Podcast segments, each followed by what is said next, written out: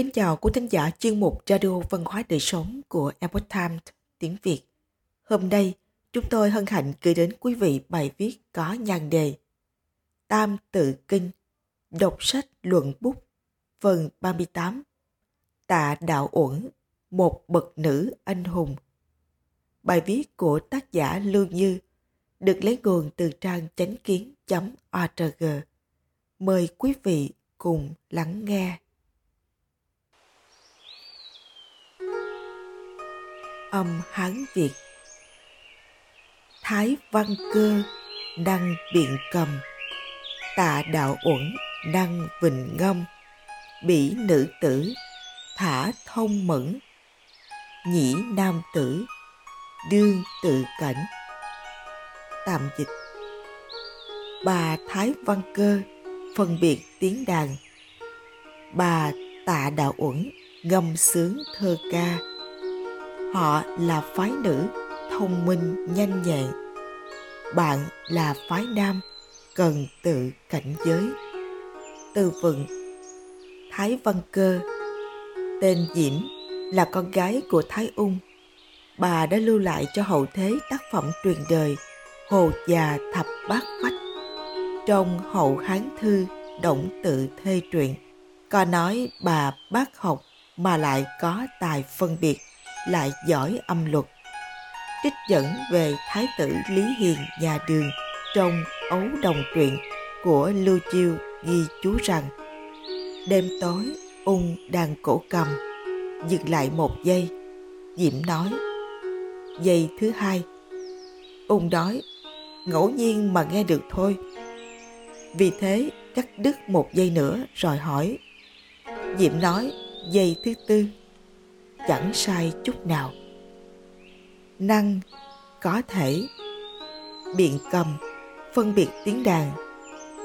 Tạ đạo uẩn, nữ thi nhân thời đông tấn, cháu gái tạ an, con gái của an tây tướng quân tạ dịch, là con dâu của vương hy chi, là vợ vương ngưng chi.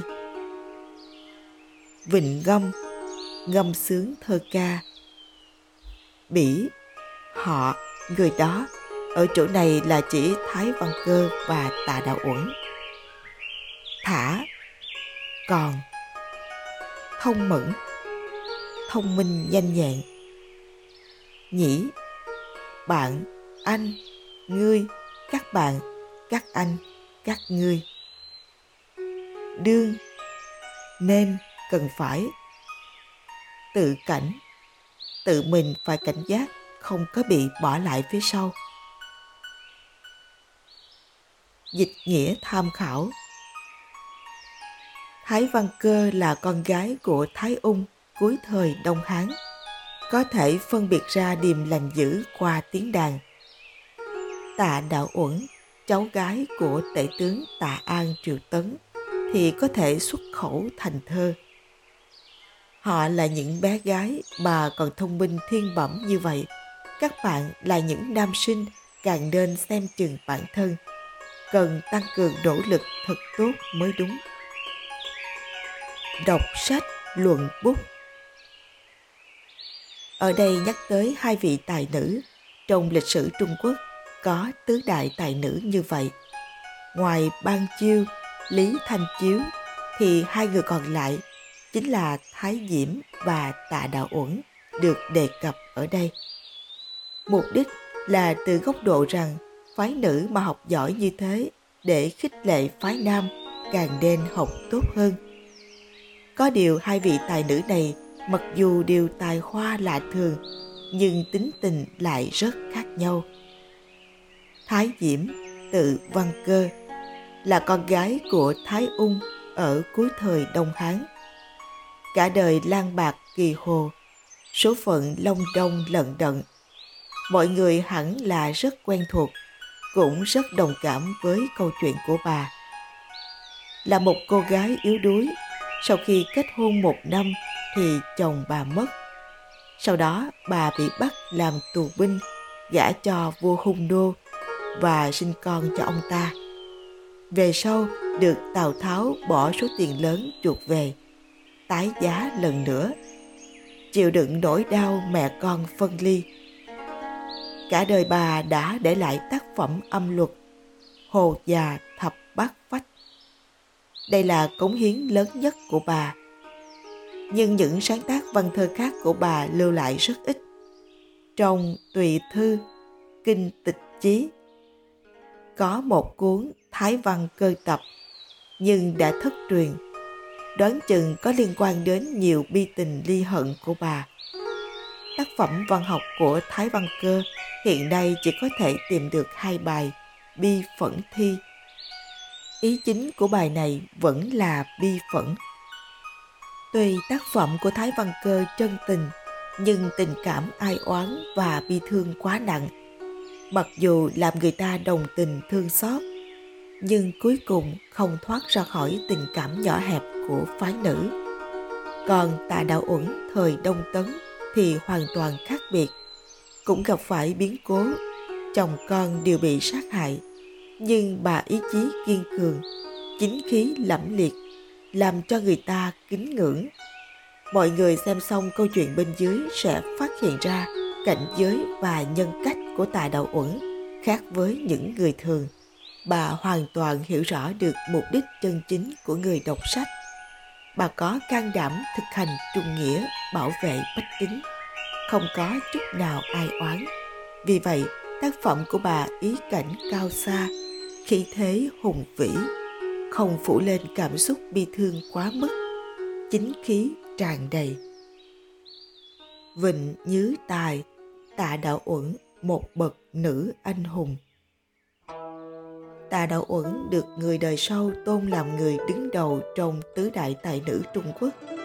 Bà không chỉ xuất thân từ một gia đình danh giá, tài hoa hơn người, nổi tiếng khắp thiên hạ vì một câu nói vị nhược liễu nhứ nhân phong khởi.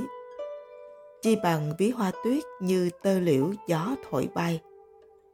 Bà còn là một nữ anh hùng có thể sánh ngang với hoa mộc lan trong thế thuyết tân ngữ ghi chép rằng lúc tà đạo uẩn 14 tuổi có một lần gia đình đoàn tụ vào một ngày đông, đúng dịp có tuyết lớn bay đầy trời. Chú ruột của bà là tể tướng Tạ An. Đột nhiên có nhã hứng ra để hỏi hai người cháu của mình đang ngồi chung. Bạch tuyết phân phân hà sở tự. Tuyết trắng tới tấp giống gì nhỉ? Anh họ của tà đạo uẩn là tả nhãn, nhanh nhảu trả lời – tác diêm không trung xoa khả nghĩ ví như tung muối lên không trung chắc chẳng sai. Tà đạo uẩn tiếp lời. Vị nhược liễu nhứ nhân phong khởi. Chưa hay bằng ví như tơ liễu bay trong gió. Ý nói hình ảnh ví von của tạ lãng không bằng hình ảnh tơ liễu bị gió thổi bay như thế tự nhiên hơn Tạ An nghe xong vỗ bàn khen ngợi. Không ngờ đứa cháu gái nhỏ này lại có thể xuất ra ý cảnh vần thơ đẹp như vậy. Thế là rất tán thưởng bà, cho rằng bà so sánh rất tinh diệu. Ý tứ văn vận thật nhanh nhạy, thông minh. Người đời sau đã mượn cụm từ vịnh nhứ tài này để khen ngợi người nữ có tài văn thơ. Người người đều biết bà là người có tài văn thơ, nhưng lại không biết bà là người trung nghĩa. Trước gian nguy không hề run sợ, nam giới không sánh kịp. Cha của tà đạo uẩn là tướng quân, bản thân bà là trưởng nữ, được gia đình giáo dục, coi trọng cả văn lẫn võ. Bởi vậy, bà được hung đúc tài văn có thể so với lý thanh chiếu tài võ can đảm có thể so với Hoa Mộc Lan.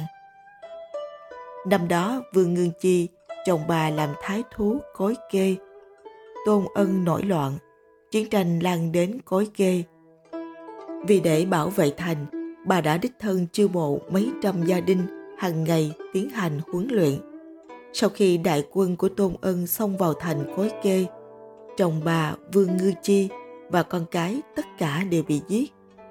Tà đạo uẩn tận mắt thấy chồng con gặp thảm nạn nhưng vẫn có thể nén nỗi đau thương đó không chút sợ hãi cầm binh khí cùng các nữ gia nhân hăng hái giết giặc. Cuối cùng vì không địch lại số đông nên bị bắt. Có lần Tôn Ân muốn giết cháu ngoại bà là Lưu Đào để uy hiếp bà, thì bà cao giọng nói Chuyện nhà họ Vương liên quan gì họ khác. Đây là cháu ngoại Lưu Đào. Nếu muốn giết thêm nữa, chi bằng giết ta trước. Tôn Ân sớm nghe nói tà đạo uẩn tài hoa xuất chúng, này lại thấy bà có phẩm đức cao thượng như vậy, có thể đại nghĩa lẫm liệt như vậy, không sợ hãi chút nào, thì sinh lòng cảm phục, bèn thả bà ra. Về sau, bà trọn đời không tái giá, sống một mình trong núi, sống cuộc đời thanh tịnh như một ẩn sĩ. Bà viết bài Thái Sơn Ngâm nổi tiếng dù chồng con đều bị giết trong chiến loạn tôn ân. Nhưng trong thơ của bà chẳng những không bộc lộ ra ai oán của nữ nhân bình thường. Ngược lại ý cảnh lại còn hùng vĩ cao xa. Chính vì như thế, các bài thơ khác do tạ đạo uẩn sáng tác đều được hậu thế khen ngợi, có thể để đời. Thơ văn của tạ đạo uẩn phản ánh tấm lòng và nhân cách vi phạm của bà – đọc lên có thể đề cao chính khí con người, làm cho tâm hồn rộng mở, yêu quý thiên nhiên. Vậy nên, mọi người đều kính trọng và ngưỡng mộ bà, chứ không phải thương xót. Bởi nhân cách này, bà xứng đáng được xếp đứng đầu trong các vị tài nữ. Quý thính giả thân mến, chuyên mục Radio Văn hóa Đời Sống của Epoch Times tiếng Việt đến đây là hết. Để đọc các bài viết khác của chúng tôi, quý vị có thể truy cập vào trang web epochtimesviet.com. Cảm ơn quý vị đã lắng nghe, quan tâm và đăng ký kênh. Xin chào tạm biệt và hẹn gặp lại quý vị trong chương trình lần sau. Kính chúc mọi điều bình an và tốt lành tới quý vị cùng người thân.